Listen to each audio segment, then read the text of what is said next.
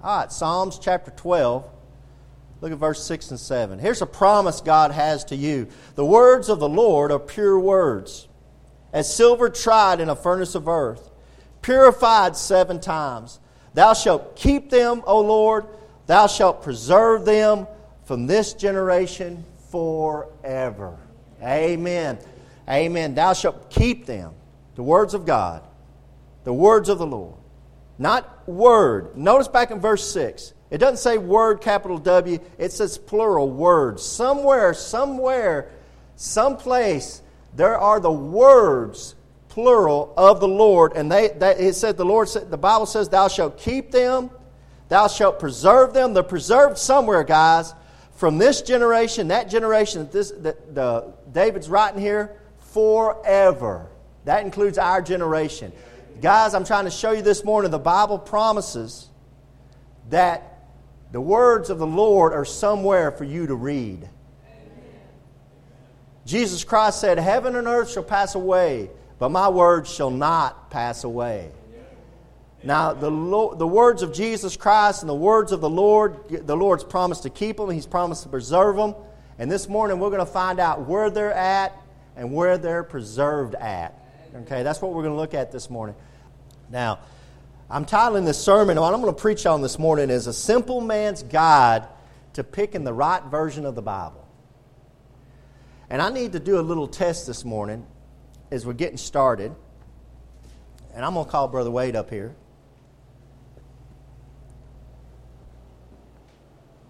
I picked Wade because he's the young and handsome and intelligent. Who wants to challenge Brother Wade to a Bible challenge? Anybody want to take a Bible and come up here and challenge him? All right, Brother Alvin, come on up here, Brother Alvin. He, I saw him go like this. you, I, I, nobody else volunteer. We'll get Brother Alvin up here. Okay. Now, Brother Alvin, did you ever graduate high school? Okay, you did graduate high school. Okay. Did you ever go to college? No, I never did either, brother. I mean, just a little bit of Pensacola. So, Brother Wade, you graduated high school.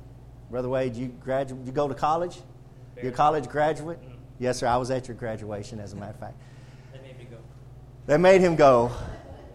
But not only is he a hard paying graduate, he got a computer uh, science degree, right, brother? Mm, CIS. It's close. Close, okay. So I don't even know what he got, but I know it's to do with computers and its intelligence. He's also the head guy at Zephyr ISD for all their computers, for the whole com- computer, the whole school district. So this guy's not dumb, right? And not Brother Alvin's not dumb either, but he's Brother Alvin's a lot closer to like me. We just barely got through it. I got my GED. That's about all we got, okay? Now the challenge is open your Bible up, Brother Alvin.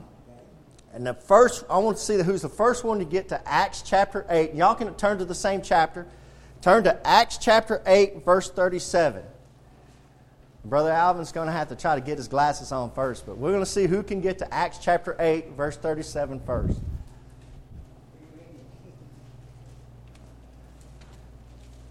And raise your hand, brother, when you find it. We're looking for Acts chapter 8, verse 37. I'm doing a trick on Brother Wade here because it's not very fair.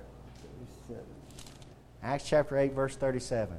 All right, so Here's the problem. Brother Alvin's found it. It took him a while to find it, amen. Which might took a lot of y'all to find it. Brother Wade's still looking. And the reason why Brother Wade's still looking is because I did something mean to Brother Wade and I handed him an NIV. And a lot of y'all are going, oh my gosh, there's an NIV in the church. Well, the reason why I handed him an NIV is to show that that verse 37, you seen that verse 37 in your Bible? It's not in, a, in an NIV.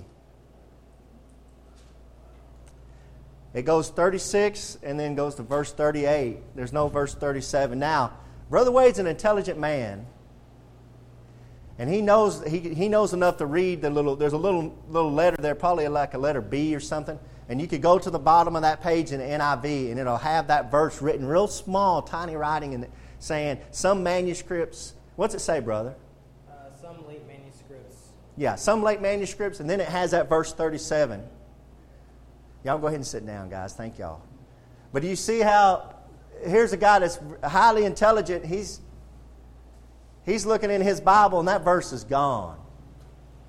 So you see now we're seeing that there's a problem with some Bi- different Bible versions. And what I'm showing you this this morning as we start in Acts chapter 8, verse 37, is that when I first started getting called to preach, I didn't get called to preach, I got called to teach Sunday school. And the truth is, when they called me to teach Sunday school, the reason they called me is because nobody else would do it. Nobody else wanted to do it. To teach the men's class, I was stuck doing it, and I didn't want to do it. But I had a desire for the Word of God. I was coming to brotherhood and coming to Sunday school class, and I really wanted to learn the Bible, like a lot of y'all. Y'all, y'all make the effort to get up here on Sunday school. Y'all want to learn. Y'all want to learn. I wanted to learn what God had for me. And I just would show up, and they knew here's a guy who's young, who's willing to study, that shows up. We'll make him a Sunday school teacher. Now, I wasn't qualified for anything to be a Sunday school teacher. And I was scared out of my mind. As a matter of fact, I went home and I shed a couple of tears in fear because I was deathly afraid. When, when uh, I would go to class at school, I would, I would actually play hooky on the days we had to do book reports because I did not want to stand in front of people and talk. So that the Lord has me doing this, it shows you the kind of sense of humor the Lord has to put me through the torture of standing in front of people and talking because I'm not very comfortable doing it, honestly. But I started looking at the Bibles and look at Acts chapter 8, verse 37. This verse is completely removed out of an NIV. It says there, verse 36, the end of verse 36. Look at verse 36. And as they went on their way, they came into a certain water, and the eunuch said, See, here is water. What doth hinder me to be baptized? So if you're reading a NIV, it goes straight, skip down to verse 38. And he commanded the chariot to stand still, and they went down both into the water. That's how an NIV reads. Your Bible has the complete reading, and your Bible says, verse 37, and Philip said, If thou believest with all thine heart, thou mayest. And he answered and said, I believe that Jesus Christ is the Son of God. So we know that that's what you, to be baptized, you've got to believe that Jesus Christ is the Son of God. You've got to receive Jesus Christ, your Lord and Savior, right? That's what that verse shows you. Well, somebody doesn't believe that you should have to receive Jesus. Somebody believes you can be baptized if you're a little baby or whatever, whenever you want to be baptized. But that verse right there shows you. So somebody's been meddling with the Word of God. And when I got called to teach Sunday school, I did what a lot of people do. Excuse me, what a lot of people do, and I simply just said, I'm in trouble. I've got to find the easiest thing to read. So I got me an NIV and I said, I, am going to start uh, teaching the Bible. Well, I got to find the easiest Bible to read, the easiest one to understand. So I got me an NIV Bible. I didn't know one thing about Bible versions or anything. I just have always heard the NIV is easier to read. So that's the version I'm going to use to teach because I want to make this as easy as I can on Keegan Hall, you know, because I didn't know, I didn't know diddly squat. Well, while I was at work, I was reading through my Bible at work. I, I worked at a job as a pressman where I had long periods of time where I could read. And as I was reading, and I was reading this NIV, I got to the book of Acts. I'm reading the book of Acts, and I'm enjoying it, and I'm reading through there, and I start seeing some problems in the book of Acts. I start seeing some problems. And one as I was reading my NIV, and, and one and like this problem here, where things are something's missing, something doesn't add up. And I went back to my pastor, which at that time was uh, Brother Reuben Packer, I when I asked Brother Packer, I said, Hey, I'm reading through this NIV and I'm seeing some problems. It was making me start to doubt the Word of God. And I said, uh, uh, There's something going on here. I don't, uh, something's not making up, something's not making sense to me. And I, now that I look back, I knew the Holy Spirit was leading me this way. And Brother Packer told me straight out, he said, Well, you better investigate. So that's what I did. I started investigating to see what Bible should I use, which translation should I pick, what's the difference. What? So let me give you an idea of what would happen to you today if you said if you didn't know anything about a Bible and you just got saved and you said I want a Bible translation. What would you do today? Well, I found these articles over the years. I've collected this stuff. This is Abilene Reporter News. In a couple of years, this is actually maybe about eight years ago. They printed in, the, in their life section, the religious section, they printed an article that said, with so many versions, picking the right Bible can be tricky. And in this article, they say, uh, picking the, you may, you have to determine what will best meet your needs before you get into translations and other things. And it, then this is what this person says at this Bible bookstore. Translation is where the waters get muddy. That's where the waters get muddy. So this whole article is telling you basically when you get to picking your translation you want, that's the hard part. That's when it gets really muddy. So here, uh, if you go to, uh, when I went to a Lifeway Christian bookstore, I found this and it says picking your Bible is as easy as one, two, three. So the first step is you got to pick what kind of Bible do you want. You want to, it tells you, do you want to, uh, kind of features do you want? You want a study Bible? Do you want a, uh, something that's not a study Bible? That kind of stuff like that. And then the second choice you have is to pick your translation, and then the third choice is you pick a, what, uh, what kind of quality, a binding. Do you want a cheap Bible, an expensive Bible? So number two is what we're talking about this morning. That's where it all gets muddy, right? The translation. So the second part is they said choose your translation, make your Bible reading more meaningful by picking the translation that's right for you. All right, that's what I'm interested in this morning. I want the translation that's right for me. But I'm seeing some problems with the NIV. And it has here a list on these pages our best selling Bibles. And uh, under their best selling Bibles, they have the NIV, the Holman uh, Christian Standard Bible, they have the King James Bible, New King James. NASB. They say these are the best selling Bibles. And then they give you a little chart here, and they give you, under each Bible, they give you the, what, the, what's wrong, the differences, what, what, how to choose which Bible you should pick. And it says the readability for the Holman is very easy to read. The reading level is seventh grade. It says that it's uh, literal word for word. It says uh, a highly accurate, easy to understand translation is used for serious, serious Bible study. And I'm like, man, that's the one for me right there. That's me. I want one that's easy to understand, that's for serious Bible study. That's the one, that's the one I want. And then over here it says you need to turn to page 10 to find out more about this Bible. Well, then under the King James Bible, it says what? The readability is 17th century English. That makes this not an easy to read as contemporary translations. So they really knock it. It says it's on a 12th grade reading level. It's the, hard, it's the hardest reading level of all these Bibles here to read. And it says about the translation, it says it's a word for word translation from the best manuscripts that they had available at that time. So I'm reading this and I say, wow, well, it's the best available at that time. Well, I don't want something that was available at 1600. I want the best of the best. I want a Holman. So that's the one it says to get right there. So I turned to page 10, and I turned to page 10 at the back of this, of this easy to pick. And this is the Lifeway Christian Bookstore, the Holman Christian Standard Bible. Nothing could be closer to the truth. Well, that's what I want. I want a Bible that's as close to the truth as you can get. It said 100 scholars collaborating online. Uh oh. They were collaborating online. If you know anything about Brother Keegan, I don't like anything that's done online. Something that's done through Facebook, you can throw that in the dirt for me, in the trash. It's got the latest breakthrough in Bible scholarship. Wow, that's, that's what I want. Then at the bottom it says here, it's the most faithful translation of all. Well, golly gee whiz, that's the one I want then. Well, let me stop and tell you something before you run out and get a Holman Christian Standard Bible. Lifeway Christian Stores is owned by the Southern Baptist Convention.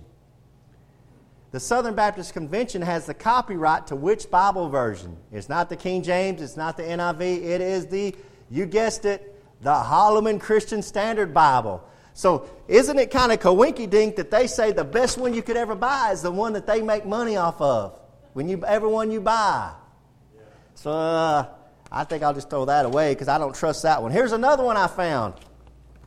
Bible Comparison Guide. This is published by Zondervan. And I'm excited because it's got a comparison of all the Bible translations. All down here at the very top of the list is NIV. The next one's a King James, New King James, New Living, NASB. It's all listed down here. And it's got all these little charts here. You can compare the different Bible versions. And it gives you the reading grade level. And it says the King James is at a 12th grade reading level.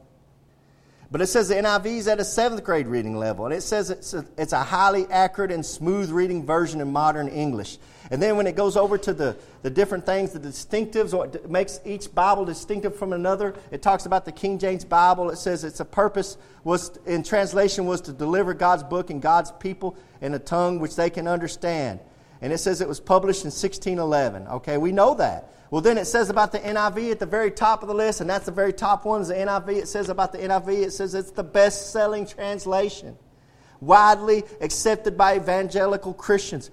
Purpose in translation was to produce an accurate translation and for suitable for public and private reading, teaching, preaching, memorizing, and all kinds of other uses. And then it says it was published in 78. It says it's the most read, period, the most trusted, period.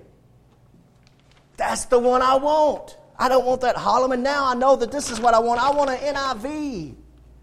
Because this chart tells me it's the most trusted, it's the most read, it's the best selling translation. All these are periods after that, okay? Well, I got some news for you. It's kind of a coinky dink that this chart tells you that NIV is the one you should buy, and it's published by Zondervan. Guess who owns the copyright to the NIV? Zondervan. Guess who makes money when you buy a NIV Bible? Well, it's the one who published this article right here, the Zondervan Company. So, you know what I got to say about that? Throw it away. It's not worth the money it's printed on, the paper it's printed on. So now you've got people telling you, I've told you two or three different people showing you the Bible you should buy, but they're making money off the Bible they're telling you to buy. What is a man like me to do? A simple man that doesn't have, that's not college educated but wants the words of God because I know God promised them to me. Amen. We read that. Jesus said that my words shall not pass away. So somewhere, somehow, God's got his words and he's got them in a Bible somewhere. So now we got to figure out how do you figure out which Bible to pick? Well, I'm already showing you through this test we, we had that the NIV is not to be trusted. There's something going on there. Without, I, and I'm not going to give you any manuscript evidence this morning, okay? Because I don't want to, I don't want to muddy the waters. I don't want to confuse you. I just want to show you. Just a man walks into a store and he has all these Bibles. Which one do you pick? Which translation do you pick? And I'm showing you if you picked up an NIV, it's not matching up with the King James version. It's taking verses out. So which translation do you pick? Well, let me start out by saying this. Here's a great truth. And this is a truth that anybody anywhere can agree to that this is a truth. What is different? What is different is not the same. When something's different, it's not the same. If something's different than something from, than this other one, then it's not the same. So all these translations are not the same, amen. We can agree on that. They even said it in their own brochures. This one's better than the other one. This one's different than the other one. They're not so if anything's different, it's not the same. So I started seeing and studying about the difference, and that's before I had any of the knowledge of the manuscript evidence. I started studying the differences. And I started finding out the NIV is removing 64,576 words. That's a lot of words. And I started finding out as I studied out that there's copyrights on all these other Bibles, and there's not a copyright on a King James Bible. Turn to John chapter 3. Turn to John chapter 3. So in this study, in my, in my studying of this stuff, I started finding out that there's these different versions of the Bible. They're changing things up. They're, move, they're removing words. And it started confusing me, and I started getting scared. I started wondering, why are they removing words? Why are they changing things? Well, it took me years later to figure that out. But during this, we're not going to get into that. We're just figuring out this is a simple man's guide to the right Bible version. One thing that caught my attention about the NIV is in 1 Timothy chapter 3 verse 16. It said that my Bible says that God was manifest in the flesh. And if you know that verse, you know that it says God was manifest in the flesh. Well, I started noticing all these other versions that instead of God, they put He. He was manifest in the flesh. And that's a direct attack on the deity of Jesus Christ. If you want to know if Jesus Christ is the Son of God, there's plenty of verses to prove that to you, but the one you can turn to anybody in 1 Timothy 3.16, it says that God was manifest in the flesh. But when you turn to the NIV, you turn these other versions, it's going to say he was man- it's going to take away that deity. Well, everybody knows that Jesus was manifest in the flesh. I'm manifest in the flesh, amen? But what makes him special that he was manifest in the flesh is that it's God manifest in the flesh. That's God walking around in flesh. So when I started figuring this stuff out and I started realizing things were being changed, I said, you know what? There's too many problems with the NIV. I'm seeing too many problems. I don't know the manuscript evidence. I'm just seeing all these verses removed, all these things changed. I said, I'm going to get me a new King James translation. A new King James translation. Because I'm starting to lean towards that the King James Bible has got it where it's at and it's got the verses that are, that are missing out of the NIV and these other Bible versions. So I'm going to go to a new King James because if I go to a new King James, it's just like a King James. It just takes out all those ye's and those thous. You know that stuff that people don't like to read?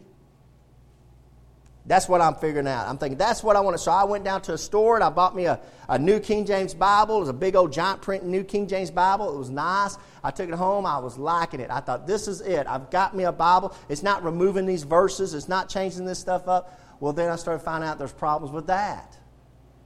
And I thought it was a simple, well, you know, it just takes away those ye's and those thous. Guys, I'm here to tell you this morning, you need those ye's and you need those thous in there. You might not know it, you might not understand why, but I'm about to show you. Look at John chapter 3, look at verse 7. John chapter 3, verse 7. Jesus Christ says, Marvel not that I said unto thee, Ye must be born again. Now, that's a, that's a pretty famous verse. And uh, people, a, lot, a lot of people like to say it, you must be born again, you must be born again. And that, that, I'm not saying that when somebody says you must be born again that they're completely corrupt. But they don't understand the reason why you want a highly accurate translated, what like the King James did, ye must be born again. What you got to understand is that ye is a plural you. You is a you can be singular or plural. When you say you, it could be singular. You don't know. And unless you know the context, you're not going to know. And in this context, you don't know if he said you must be born again, which the NIV and all these other versions, they put you in there, and the New King James. They say you must be born again. They say this Marvel not that I said unto you, you must be born again. When you, when you read it like that, you know what that means? Hey, Nicodemus, I told you, you, Nicodemus, must be born again. That's what that means. When you say you and you put you must be born again. But with the plural ye, that means everybody. Do you understand what I'm saying? The ye represents everybody. The ye is a plural you. So what you're, what you're saying there is look, marvel not that I said unto thee, the thee is a singular you. That's a singular way of saying you. Thee, you. Marvel not that I said unto thee, that's you, pl- singular. Nicodemus, ye, plural, everybody must be born again. That is that right there is doctrine that everybody in this room understands. And a lot of Christians understand it, but they don't realize they've got a Bible in their lap that's saying you and not ye. And if you're a serious Bible student, which this, these pamphlets say that people want to be serious Bible students, you'll understand that's pretty important because if I wanted to do away like a Jehovah's Witness, like a Jehovah's Witness does, and I want to do away with being born again, which the Jehovah's Witness says you don't have to be born again, they'll say, hey, he's, they're not talk, he's not saying everybody must be born again. He was talking to Nicodemus because, see, it says you must be born again. But see, that's not what my Bible says. My Bible's not like a New World Translation or NIV. My King James Bible says, ye, plural, everyone must be born again. See how important it is to get that? All right, so you got that now. So I saw a big problem with the NIV, and I saw these problems with the, started seeing some problems even with my New King James Bible when I started studying it up, and I thought, you know what? What's going on here? Look, look, at, look at Matthew chapter 7. Look at Matthew chapter 7. Let me, let me show this to you. Matthew chapter 7. So, I didn't know any manuscript evidence. I didn't know the difference between the Greek manuscript evidence, what, why they were translating things different. I didn't, I didn't know, have a clue. But I knew enough about the Bibles that something that's different is not the same. Something that's different is not the same. Matthew chapter 7, look at verse 14. Our Lord and Savior Jesus Christ is speaking here, and he says this because straight is the gate, narrow is the way, which leadeth unto life, and few be there, few there be that find it. Jesus Christ says, narrow is the way. If you pick up a New King James Bible, which is one I had when I first started trying to teach Sunday school, after I saw the problems of the NIV, I picked up a New King James Bible. My New King James Bible said, Difficult is the way. Now, guys, there's a difference between the word difficult and narrow. And that bothered me to no end. It bothered me bad. Because when I saw that it said difficult is the way, I thought, it's not difficult to come to Jesus Christ. It's a narrow way. Why is it a narrow way? Because Jesus Christ said, I'm the only way. There's only one way to God. I'm the way, the truth, and the life. No man cometh unto the Father but by me. It's just through Jesus Christ. That makes it a narrow way. So the way to eternal life is a narrow way. You can't go through Buddha or Muhammad or some other way. It's only through Jesus Christ that makes it narrow. But to say that it's difficult, that makes it sound like you have to climb and you have to work and you have to do all these works. It's not a difficult way. It's just a narrow way. You can get in the door, but it's just a narrow door. It's not a wide door. You can't go in as a Buddhist or a Maha or, or any other religion. It's only through the, the way of Jesus Christ. It's a narrow door. But it's not a difficult door. An eight year old can go in this way, and an 80 year old can go in this way. A crippled man can go in this way, a blind woman can go in this way. It doesn't matter if you're not highly educated or if you're mentally challenged. You can go in this way. It's not difficult, it's just narrow. It's just that way of Jesus. So when a New King James Bible changes that narrow to difficult, that makes it a different Bible. It's not the same. Let me show you something else that bothered me about my New King James Bible. Turn to 1 Corinthians chapter 1.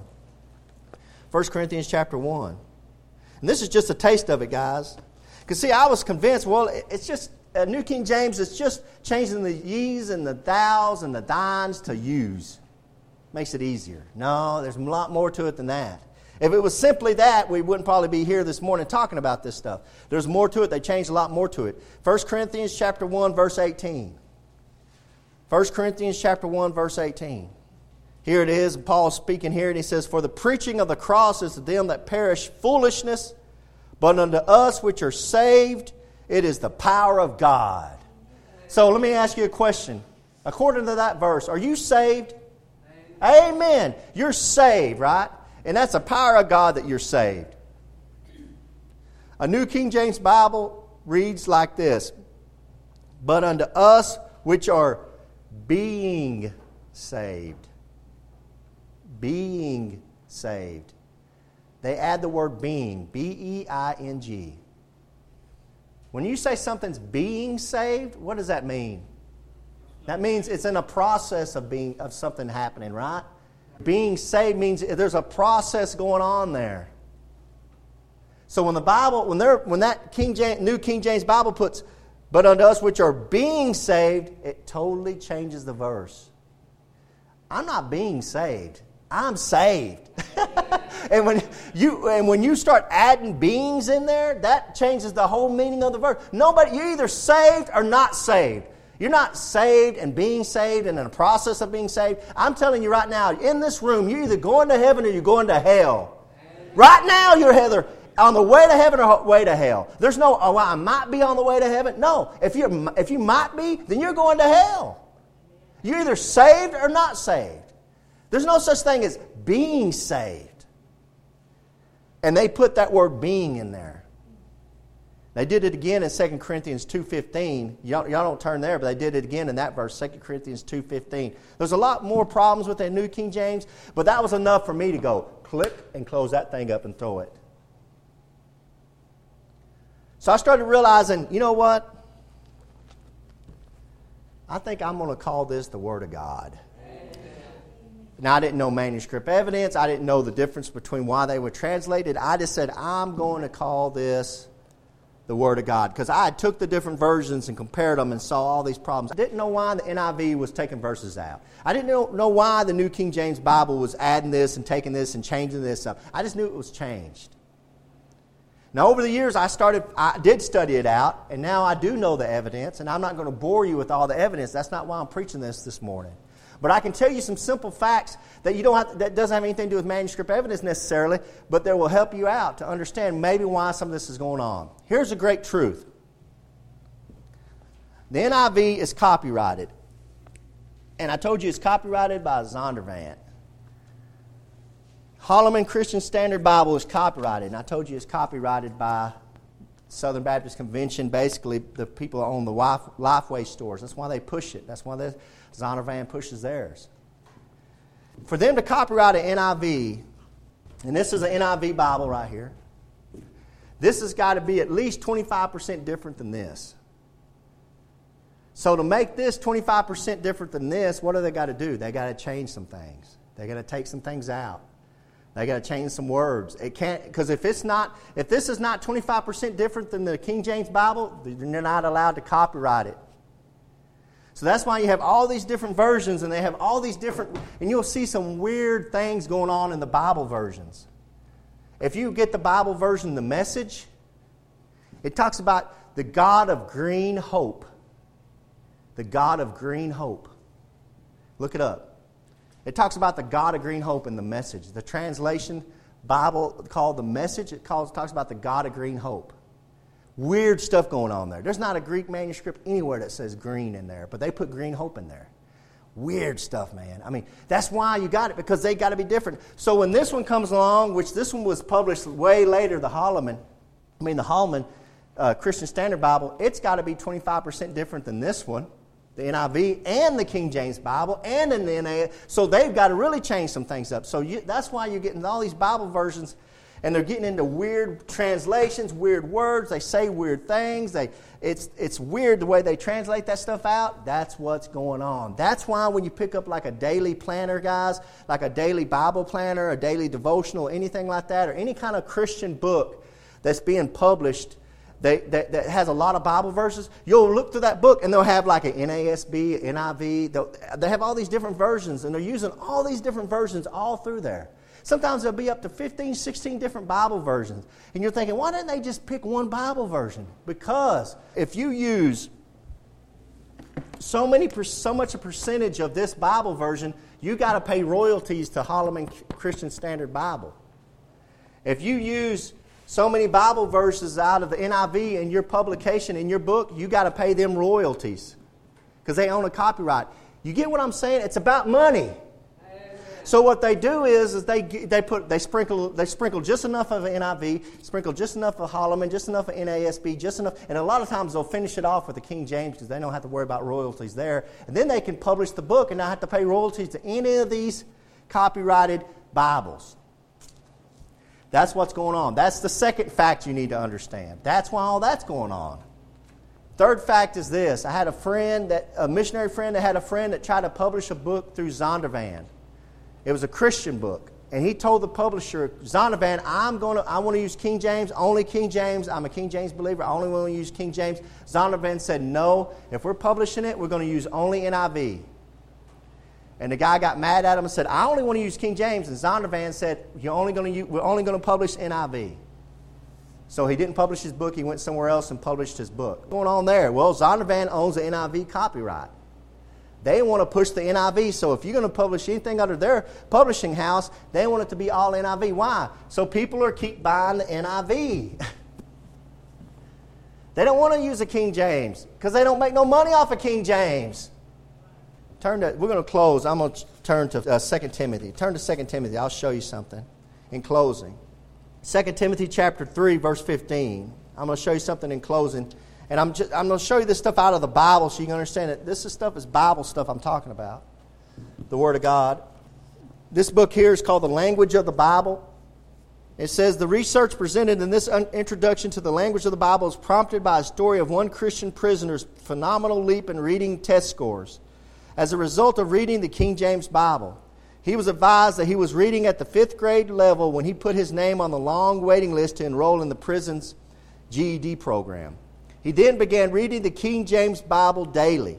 The re-examination the next year showed that he now he was now reading at the 17th grade level, postgraduate. How did reading one book, which so, some falsely claim is difficult, manage to help him rather than frustrate him? This book answers the question, and then she goes on to give you all the evidence of why the King James Bible is easier to read and it's better for you to read. It helps your reading ability. Y'all personally in this church have seen Brother Alvin grow in his reading of the King James Bible. Y'all seen how he got up here and he could read one or two verses.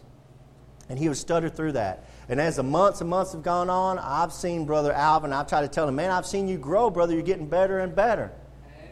He's getting better at it, and that's his testimony. He's getting a lot better at it. As a matter of fact, he had such a lot. He had one he was going to read so long. I said, brother, we better cut that down. you know, he's getting more confident, and it all comes from reading the King James Bible.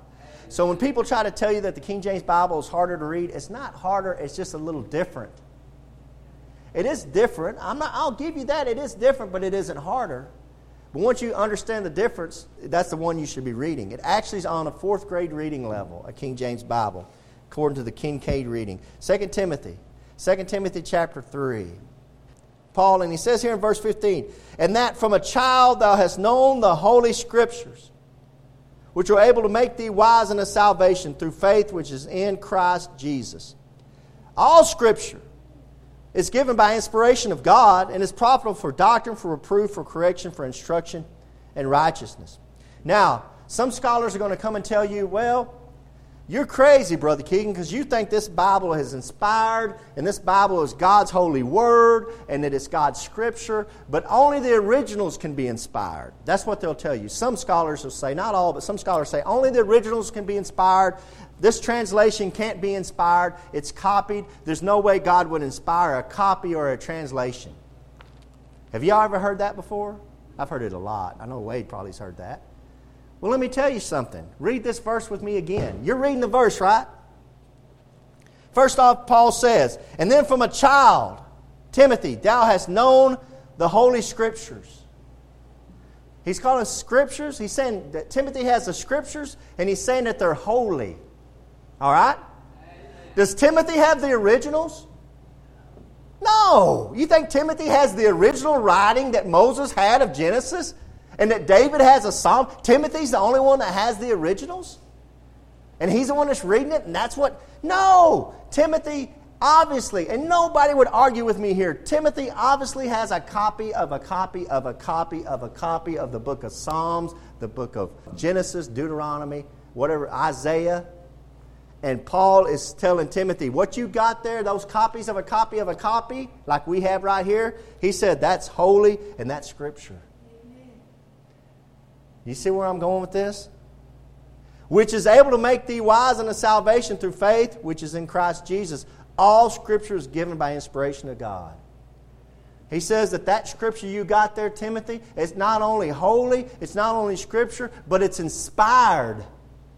Well, it's a copy of a copy. No copy can be inspired. Guys, I'm telling you right here, this translation of the King James Bible, it's inspired. What now? So what I'm trying to tell you, when you go to a, a store and you're looking, to, okay, what Bible version do I use? What Bible version do I pick? Well, I've shown you that there's all kinds of problems. I'm telling you this morning, my experience is this. If you want to get the preserved, and God said He'd preserve them, you want to get the preserved Word of God, inspired, you're going to pick up a King James Bible. Now, I didn't go into any kind of translation, uh, manuscript evidence, and there's tons and tons of manuscript evidence to support the King James Bible. Tons of it. And some people come to me and say, well, I've got a pastor that uses a different version, and why do they use a different? Why don't they know this evidence? Why all I can tell you that's between them and the Lord. I'm telling you what I'm doing in me and the Lord. But I can tell you this: when I've talked to different preachers that I know use a different version, I figured out real quick it's a simple truth. It's an inconvenient truth. In other words, it's real inconvenient for them to stand up and say, I believe the King James Bible is God's Word. And then you got all these people in their church, this big old church that says, you know what, uh, I, I want to keep using my NIV, I want to keep using my New King James. And that, that pastor will get run off because he doesn't want to use anything but a King James Bible. I've had a lady come into this church that was using the NIV, and I don't ever hit y'all about what y'all use. Y'all can open up whatever Bible you want to use. And she come to me, and I didn't say one word to her about anything. She come to me, she goes, I use the NIV, and that's what I want to use. And I was given this when I was going through this rehab, and this is what I want to use, and I'm, I, I'm going to keep using it. I said, fine, sister, whatever you want to do. That's between you and the Lord, amen? You're going to answer to the Lord. I'm going to answer to the Lord. Well, then a couple of months go by, and she comes up to me, and I not brought it up again until she comes to me. And she goes, I need to tell you something. I said, What's that? She goes, Well, God's been speaking to my heart, and I've changed. I'm going to King James Bible. I know it's the God's Word. I've been looking into it. I've been looking into it. Now I know that I got that the King James Bible is the Word of God. And she ordered her a King James Bible, and man, she's on fire for the Lord as far as studying the Word of God. My testimony is this in closing. When I decided that this, without knowing much more evidence than what I gave you this morning, when I just said, hey, there's differences, this one's the right one, I'm going with the King James Bible, my knowledge of the Word of God exploded. And I've never looked back, and I've never doubted it. And I went, I went up to Pensacola to go to Bible Institute. I found out a lot of the truth about manuscript evidence through other people too, and through studying other books. I'm completely, totally convinced that this is the Word of God. I mean, there's no doubt in my mind. You can't beat it out of me. This is, is the Word of God. God give us, for the English speaking people, the King James Bible, authorized 1611, is God's preserved Word and inspired, given to us for us to read. I believe that with all my heart. I'm going to read you one more verse in closing. This is Revelation 22 18. For I testify unto every, unto every man that heareth the words of the prophecy of this book. If any man shall add unto the, these things, God shall add unto him the plagues that are written in this book. And if any man shall take away from the words of the book of this prophecy, God shall take away his part out of the book of life and out of the holy city and from the things which are written in the book.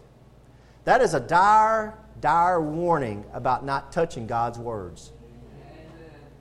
So, guys, I believe every word in here, and I don't take out a word of it. And I, I, I, actually am afraid for some of the people who've translated some of these Bible versions when they've touched God's Word and changed it up the way they've changed it up. I think there's a payday someday. And you might la- laugh at me and make fun of me and say, well, you're just some old country bumpkin that believes the King James Bible. I didn't believe the King James Bible. I told you I was the NIV guy. And then I was a new King James. I didn't, I didn't think I wasn't going to read the King James. This where God led me, I believe. But I know one thing there's going to be a day I'm going to stand before Jesus Christ. And I'm going to answer to him how I taught, how I preached, and what I believed. And all I can tell him is, Lord, I took this as your word, and I didn't change it, and I believed every bit of it. Now, Lord, if you want to spank me for something I did, maybe I shouldn't have believed this, maybe I, sh- but you promised me you would give me your words, and I believed I had them in this book and that's the book. And I studied it out, Lord. Studied to show thyself approved, a workman that needeth not be ashamed. I studied as best I could and found out this was God's word, and I stuck with it. Now, if the Lord wants to spank me or correct me, then I can answer to Him. But until that day comes, Brother Keegan Hall will stand with the King James Bible in his hand, and I will defend this book to my death. Hello, this is Pastor Keegan Hall of Indian Gap Baptist Church. Are you sick and tired of this world? Are you sick and tired of this life that you're living? Did you know that God has a free gift for you? It's the gift of eternal life through Jesus Christ. Have you ever received this gift? You know, a gift can be offered but not received. You can bow your head and ask Jesus right now to save you and give you his free gift of eternal life. Now, you might ask, how do I know he'll give me this free gift? Because I did the same thing, because I bowed my head knowing I'm a sinner and asked him to save me, and he did and I've never been the same. And this life with Jesus is a thousand times better than anything this world can offer me. Now, we would love to hear from you if you want to contact us at IndianGapBaptist.com. Until next time.